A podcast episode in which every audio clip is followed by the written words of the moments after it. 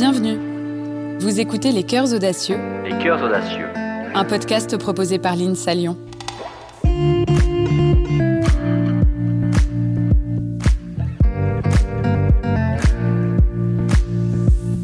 Il est difficile d'imaginer à quoi ressemblera le monde de demain. Mais ce que nous savons, c'est que la science et la technologie sont parmi nos meilleures armes pour bâtir un futur plus durable.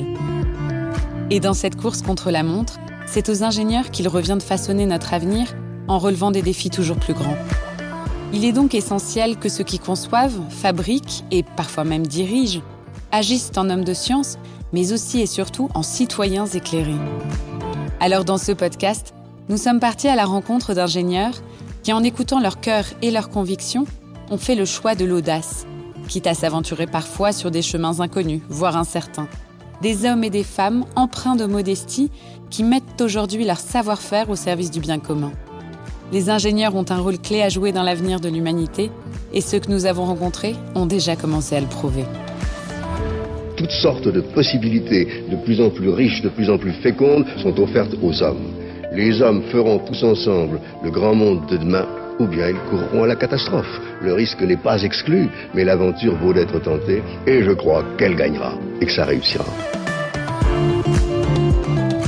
Notre invité s'appelle David Wittmann. Il enseigne la philosophie des sciences et des techniques aux ingénieurs et se passionne pour le numérique. Aujourd'hui, applications et algorithmes font partie intégrante de nos vies quotidiennes. Et bien que ces outils numériques nous facilitent la vie et permettent de grandes avancées, ils posent également de nombreuses questions d'éthique et de justice sociale. Alors pour notre invité, il est grand temps de questionner nos usages et les valeurs de notre société.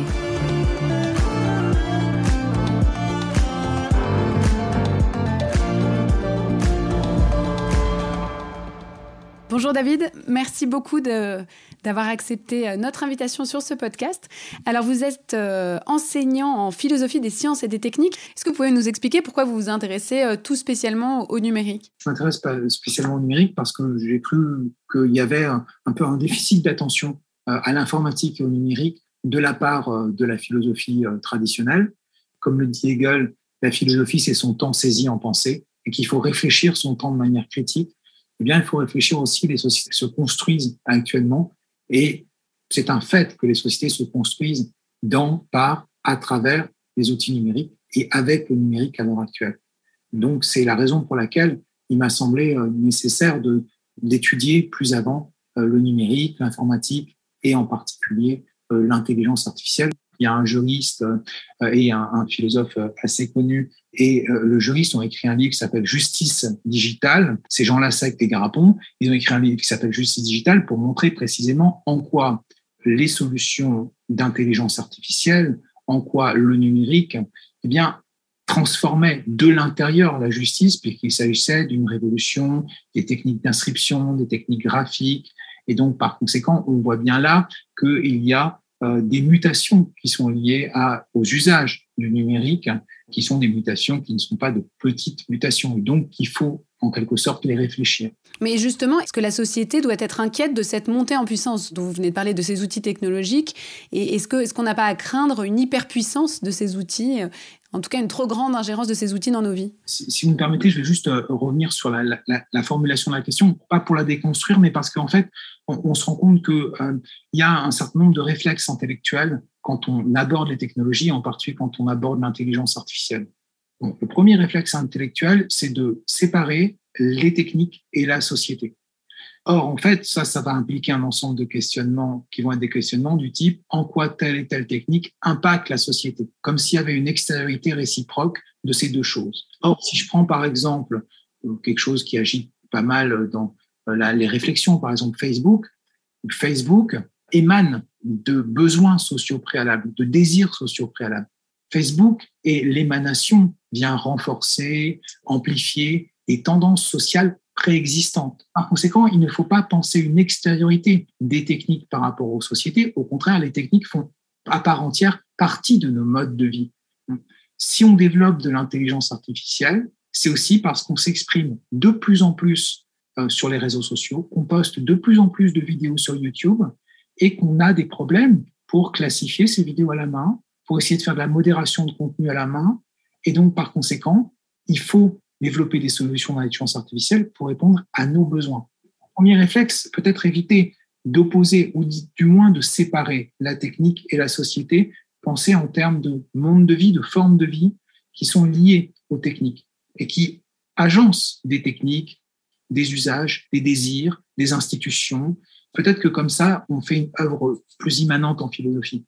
Deuxième point, faire un peu attention au fait que le numérique en particulier et l'intelligence artificielle est souvent animé dans la presse de, grandes promesses, de grands mm. batailles qui sont accompagnés par la science-fiction. Il ne faut pas oublier que toute l'histoire de l'intelligence artificielle est accompagnée par la science-fiction depuis 2001, euh, l'Odyssée de l'espace, et même avant. Hein. Il y a une très forte porosité entre ces choses-là, un imaginaire assez débridé et tout à fait, tout à fait euh, sympathique. Euh, ce faisant, il faut se rendre compte qu'on a une représentation de l'intelligence artificielle qui est problématique qui est la représentation d'une espèce de création qui serait beaucoup plus intelligente que l'homme, qui échapperait donc à la maîtrise, au contrôle de l'homme et qui posera des problèmes. Et dans ce cas-là, il faudrait se demander, est-ce que je vais pouvoir rendre la machine morale? Comment est-ce que je vais pouvoir m'assurer un contrôle? Jusqu'où faut-il développer l'intelligence artificielle? Ça, ça vient d'un mot qui est un mot intelligence artificielle qui n'a pas fait l'unanimité d'ailleurs au début quand il a été créé. À l'heure actuelle, en vérité, l'intelligence artificielle, c'est surtout beaucoup de l'apprentissage statistique c'est des modèles mathématiques qui tournent sur des grosses bases de données et qui apprennent à partir de nos données. Déjà, quand on change le mot et qu'on met apprentissage statistique, il y a une série de choses qui tombent. Bien sûr, ça fait moins peur, ça fait moins futuriste, euh, oui, bien sûr. Ça fait moins peur, ça fait moins futuriste. Ça implique aussi euh, d'avoir euh, aussi une transformation du regard pour s'intéresser plus aux véritables solutions techniques et moins mmh. mythologie. Et deuxièmement, ça permet de s'intéresser au présent et pas au futur.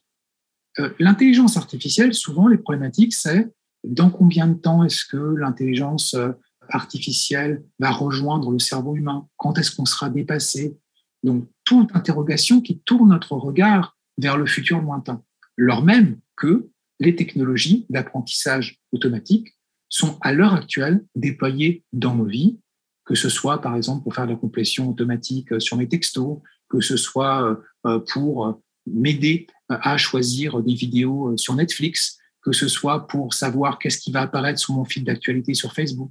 Et en fait, il faut au contraire tourner notre regard vers le présent pour le réfléchir et non pas se laisser détourner par des problématiques qui, tout intéressantes qu'elles soient, peuvent davantage détourner notre regard de ce qui s'opère dans notre présent et au présent. Ce que vous voulez dire, c'est que finalement, toutes nos craintes sont portées sur l'intelligence artificielle, qu'on a tendance à, regarder avec, euh, à travers un prisme un peu utopique en se disant euh, euh, l'intelligence artificielle va un peu gouverner nos vies dans le futur, alors que finalement, nos vies aujourd'hui sont actuellement déjà gouvernées par des tas d'applications et d'algorithmes dont on n'a finalement plus conscience aujourd'hui tellement on les a intégrés dans notre quotidien. Oui, en particulier dont on n'a plus conscience ou dont on n'a pas conscience et qui sont en train de se développer.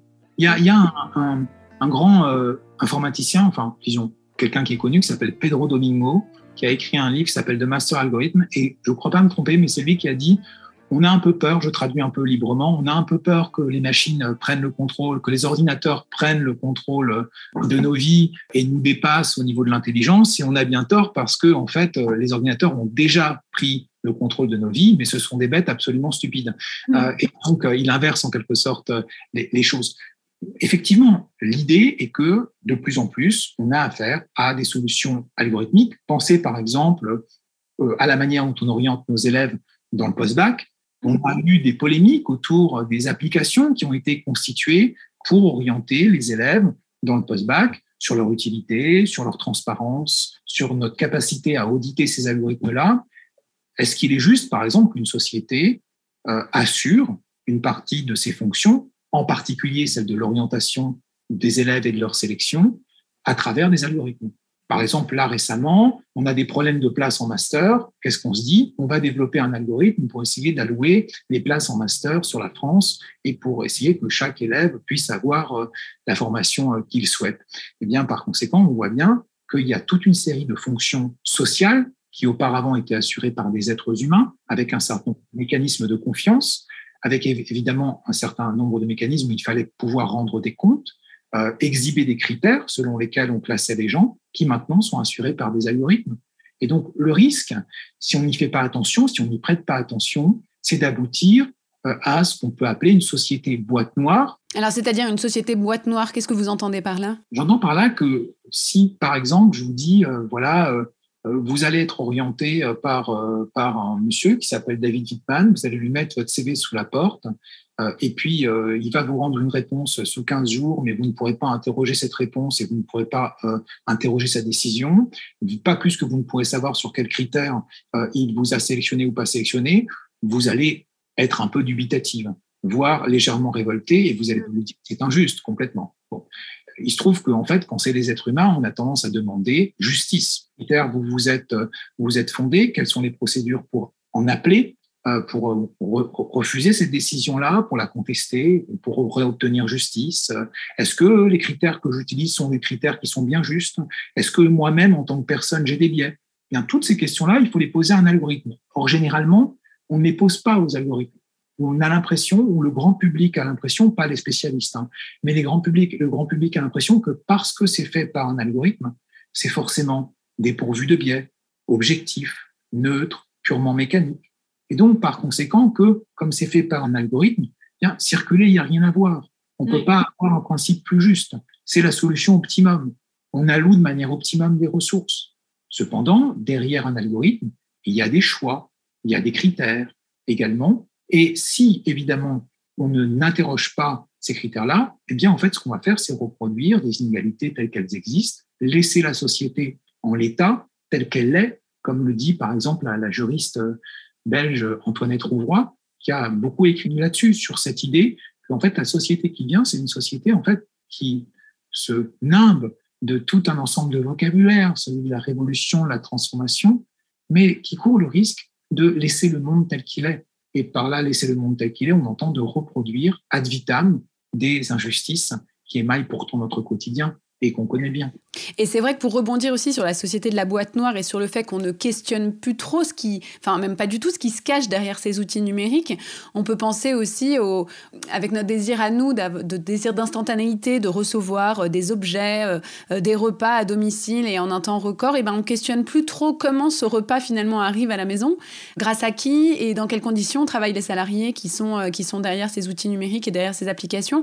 C'est ça qui est inquiétant aussi, c'est cette, c'est cette opacité qui entoure tous ces services numériques? Vous posez une question qui est extrêmement intéressante, qui est quels sont les besoins du numérique ou quelles sont les promesses du numérique? Bah, Une des promesses sur laquelle on joue, c'est la promesse d'immédiateté. C'est tout est à portée de clic. Euh, et la réalité, en fait, c'est une satisfaction immédiate de mes désirs, moi-même européen. Je dis bien européen parce qu'on oublie bien souvent qu'il y a une bonne moitié, pas un peu moins, mais une bonne moitié de la population mondiale qui n'est pas connectée à Internet. Donc on voit souvent les choses du point de vue de l'occidental, ce qui est une erreur. Euh, mais en gros, euh, j'ai la vie à portée de clic. Par exemple, sur Amazon, je clique sur, euh, sur un livre, le lendemain matin, il est dans ma boîte aux lettres, ce qui est un délire d'intellectuel occidental, bien évidemment. Et donc, par conséquent, j'ai mon livre, je suis très content. Avant, ça prenait quatre jours à m'arriver. Euh, bon, mais avant, peut-être que j'avais une librairie de proximité. Maintenant, je me plains qu'elle est plus là, mais je continue quand même à, commander sur euh, Amazon. On a là des contradictions assez importantes tout de même. Mais surtout, derrière Amazon, pour que mon désir égoïste puisse être satisfait, il y a une compression complète des chaînes de transport. Il y a des gens qui sont surexploités dans des conditions problématiques dans les entrepôts d'Amazon. Il y a des automatisations euh, absolument drastique des entrepôts d'Amazon. Il y a eu un livre qui a été fait par un journaliste qui s'appelle En Amazonie, où en fait les gens se bipent eux-mêmes dans les entrepôts d'Amazon. Donc on a quand même là ce qui se fait de pire en termes d'automatisation et d'exploitation au travail. Euh, premier point.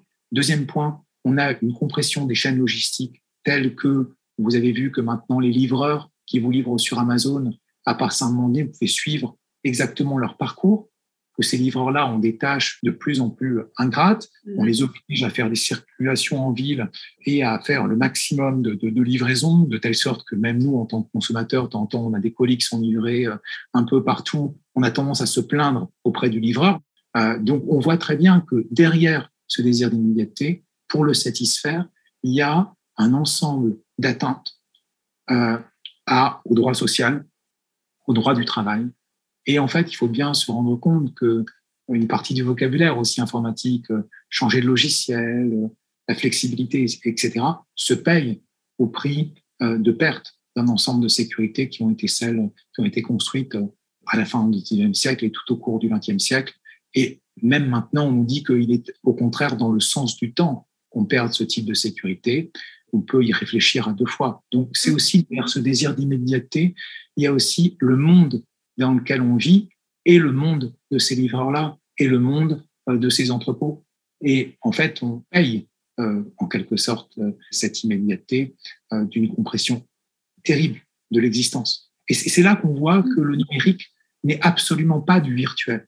Pour revenir sur cette confiance aveugle qu'on a dans, dans, les algorithmes, je pensais au phénomène qui a été appelé mort par GPS aux États-Unis et qui concerne finalement les personnes qui ont fait une confiance tellement aveugle à leur application qu'elles ont finalement terminé leur route dans une impasse, dans une zone très dangereuse qui a causé leur décès. C'est très inquiétant. Qu'est-ce que ça veut dire de nous et de notre société? Et est-ce que finalement, face à ces algorithmes et à ces applications en, en lesquelles on a tellement confiance, est-ce qu'on n'a pas renoncé un peu à notre libre arbitre? Alors, nous faire perdre notre libre arbitre, je ne sais pas en fait si ça me fait perdre mon libre arbitre. En l'occurrence, on peut avoir l'impression d'une déqualification. Hmm. Si vous prenez l'exemple du GPS, il est bien évident que euh, ce qui devient un peu dramatique, c'est qu'il y a encore une trentaine d'années, manifestement, nous avions tous des cartes un peu partout et que se rendre jusqu'à Calais était une épopée euh, où il fallait s'arrêter 50 fois pour consulter les cartes et savoir par quelle route on allait passer. Moi-même, pour me rendre à ma maison de campagne, j'ai mon GPS, je regarde même pas, il me calcule la trajectoire optimum, il me dit s'il y a des embouteillages, pas des embouteillages. C'est extrêmement pratique. Vous me l'enlevez, je vais avoir du mal à me rendre même dans des lieux que je connaissais bien. Mm. Mais ceci étant dit, si on y réfléchit, ce type de remplacement d'une capacité humaine pour libérer notre temps de cerveau disponible pour autre chose, c'est ce qu'a toujours fait la technique pour nous. Après tout, euh, si je n'avais pas euh, ma machine à laver, je devrais faire la machine à laver, euh, faire la, la, la, vaisselle à la main. Bon, donc, par conséquent, peut-être ne faut-il pas introduire des, des, grandes idées comme celle de libre arbitre ou le fait qu'en fait on soit privé de notre libre arbitre. Il se trouve que nos usages font que, à l'heure actuelle, effectivement, nous recourons à ces GPS-là et que bien souvent, ces outils-là commencent à faire partie de notre monde de vie, de notre propre vie, de telle sorte que nous ne les interrogeons pas et en fait, nous sommes absolument dépités quand ils viennent à manquer. À l'heure actuelle, si par exemple mon ordinateur n'a pas le Wi-Fi, je vais le regarder comme une bête curieuse en me disant tiens, ça marche pas. Ce qui était évident pour moi, je vais m'asseoir, je vais répondre à mes mails, n'est plus possible. Je vais regarder cette information sur Internet. Nos usages sont bloqués ça prouve ça que le GPS fait maintenant partie intégrante de notre vie mhm. et qu'en fait, évidemment, on a du mal euh, à prendre une distance par rapport à lui. Alors évidemment, la mort par GPS euh, témoigne de personnes qui ont doute une confiance là vraiment un peu pathologique dans les outils numériques. Ça existe, hein, des, gens qui ont des, confiances un peu pathologiques dans les outils numériques. Je vais vous en donner un exemple. Euh, il y a des études qui ont été faites. Je suis désolé, mais j'ai plus exactement les références en tête à l'heure actuelle. Mais il y a des études qui ont été faites qui consisté à interroger des gens qui utilisaient des montres euh, connectées pour enregistrer leurs courses. Et au bout de quelques mois d'utilisation, certains étaient passablement dépités lorsque la montre n'avait pas enregistré leur course, quand qu'elle avait bugué, grosso modo, et qu'il n'y avait pas eu d'enregistrement de leur performance, et disaient à ceux qui les interrogeaient qu'ils avaient l'impression d'avoir couru pour rien. Donc vous voyez que là, évidemment, chez certaines personnes, il va de soi que l'outil numérique est tellement intégré que, en fait, on décale complètement le but initial, le but, c'est plus de courir pour soi, pour se sentir bien dans son corps, c'est de courir pour pouvoir mesurer ses performances, voir ses performances. Et en sens, effectivement, les outils qu'on utilise transforment de manière immanente euh, la tâche qu'on est en train de faire.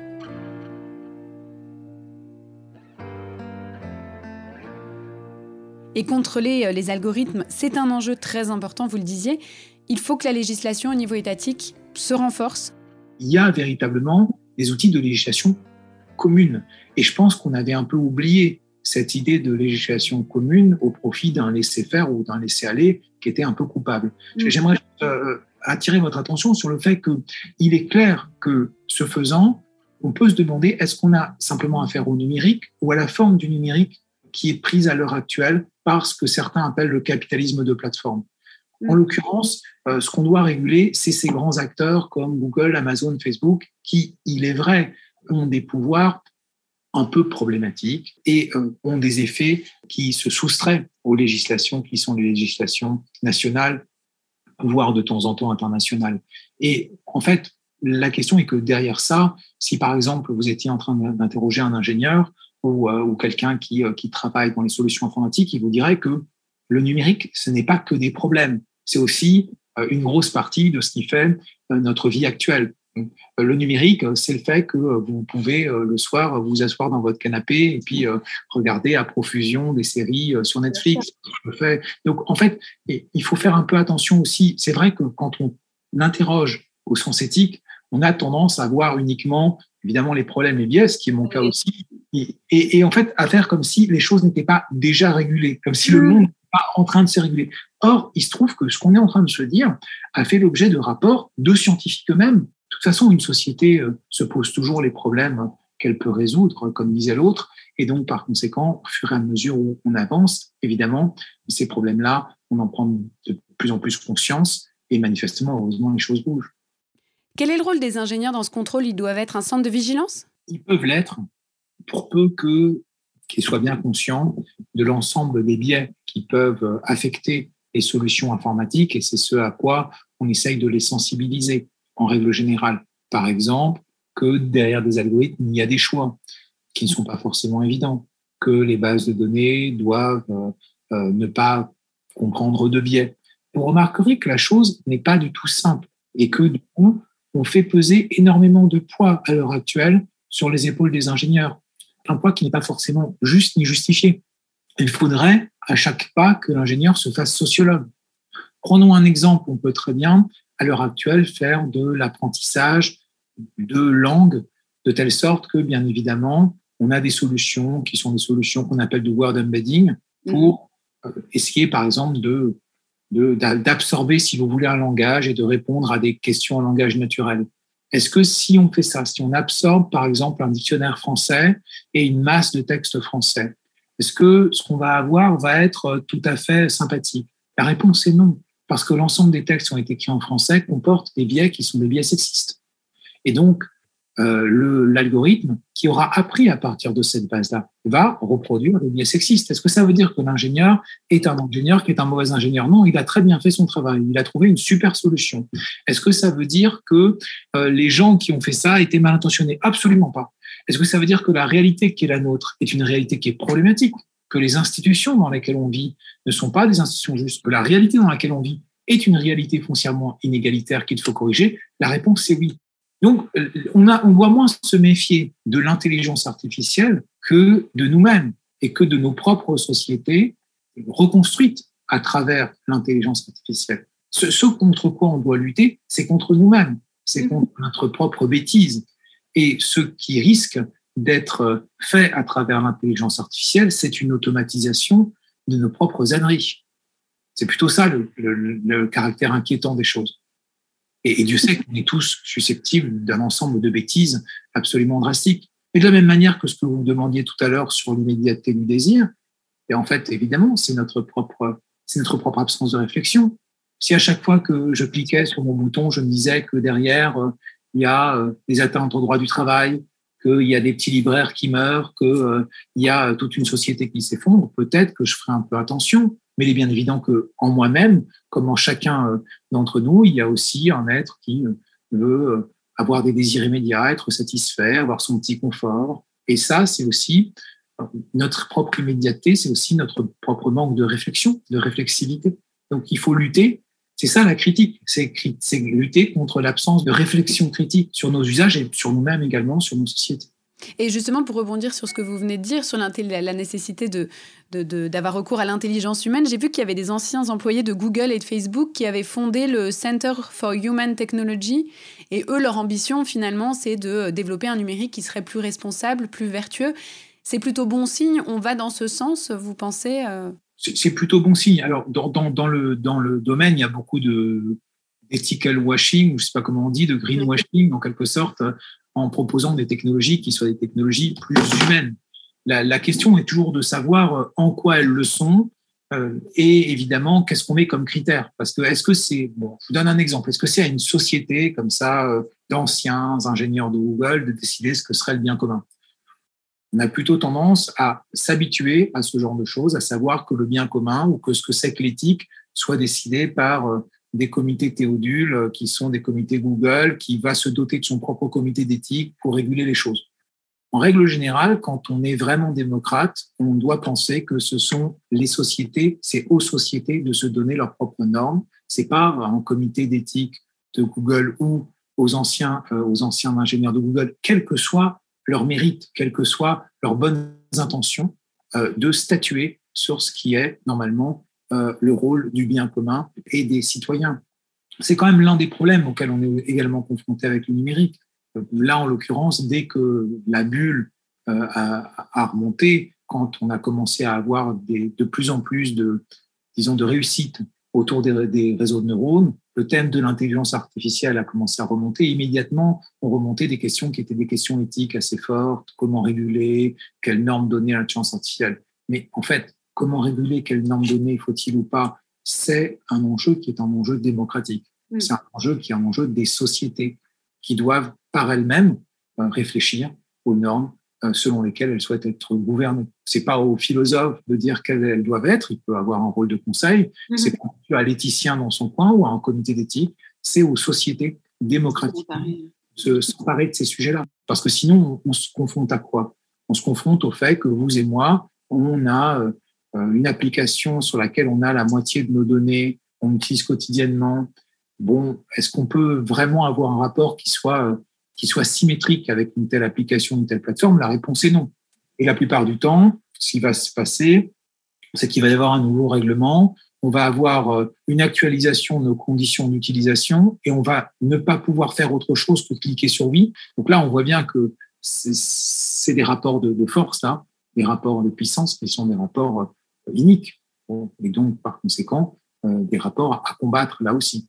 Ça veut dire que, en gros, il faut véritablement, je, pense, euh, essayer d'interroger de, façon critique la totalité des aspects de cette situation-là, tout en respectant bien évidemment euh, l'intelligence euh, artificielle au sens où, en voyant bien tout ce que l'informatique fait et quelle est la portée de l'informatique à l'heure actuelle, il y a énormément de choses, en particulier en sciences, qui seraient littéralement impossibles si on ne bénéficiait pas des outils d'informatique ou des outils d'intelligence artificielle. Merci beaucoup pour cet éclairage euh, passionnant. Merci beaucoup David.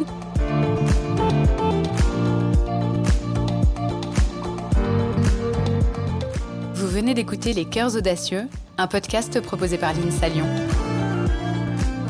Je vous donne rendez-vous dans un mois pour un nouvel épisode. En attendant, n'hésitez pas à nous laisser un avis ou à liker l'épisode. Merci.